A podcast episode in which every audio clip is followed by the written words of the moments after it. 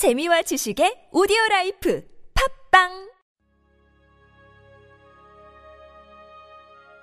주님은 나의 최고봉. 주님의 탄생과 우리의 거듭남. 이사야 7장 14절 말씀. 보라, 처녀가 잉태하여 아들을 낳을 것이요. 그의 이름은 임마누엘이라 하리라. 오늘 말씀에서 주님의 탄생을 세 가지로 구분합니다. 첫 번째는 역사 속의 주님의 탄생이며 두 번째는 내 안에 주님께서 다시 태어나심이며 세 번째는 하나님께서 내 육체 가운데 나타나심으로 구별하여 말씀이 진행됩니다. 첫 번째입니다. 역사 속의 주님의 탄생. 누가복음 1장 35절 말씀입니다.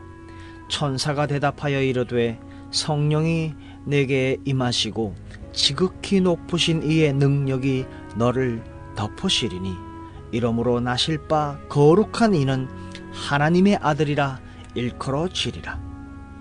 예수님께서는 이 세상으로 태어나신 것이지 이 세상으로부터 태어나신 것이 아닙니다. 그분은 역사 속에서 나오신 것이 아니고 외부로부터 역사 속으로 들어오신 것입니다. 예수님은 사람 중에 최고의 사람이 아닙니다. 그분은 인류에 의해 전혀 설명될 수 없는 존재입니다. 그분은 사람이 하나님이 되신 것이 아니며 하나님께서 성육신하신 것입니다. 곧 하나님이 사람의 몸으로 오신 것이요 외부에서 인간에게 오신 것입니다. 그분의 생명은 지극히 높으시고 거룩하신 생명으로서 가장 낮은 문을 통해 이 땅에 들어오셨습니다. 주 예수님의 탄생은 하나님의 강림입니다. 두 번째입니다.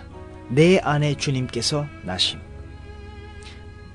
갈라디아서 4장 19절 말씀입니다.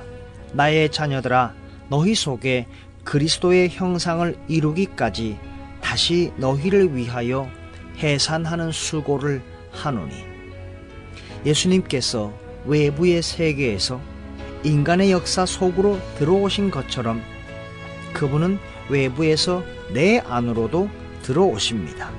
당신은 개인적인 인생을 하나님의 아들을 위한 베들레헴이 되게 한 적이 있습니까?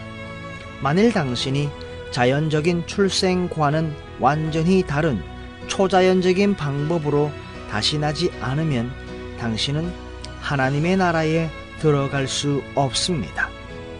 네가 거듭나야 하겠다. 지금 이 말씀은 어떤 명령이 아니라 가장 근본적인 진리를 선포하신 것입니다.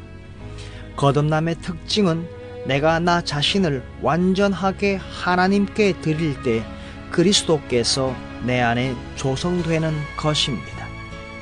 그리스도께서 내 안에 형성되는 순간 그리스도의 속성이 나를 통해 역사하시기 시작합니다. 세 번째입니다. 하나님께서 내 육체 가운데 나타나심. 이 사건은 구속에 의해 너무나 심오하게 여러분과 우리 모두에게 가능하게 되었습니다. 즉, 구속에 의해 하나님께서 당신의 몸과 내 몸 안에 계십니다. 우리는 매일같이 예수 그리스도의 탄생이 우리 안에서 일어날 수 있도록 주 예수 그리스도를 인생의 주인으로 모셔야 합니다.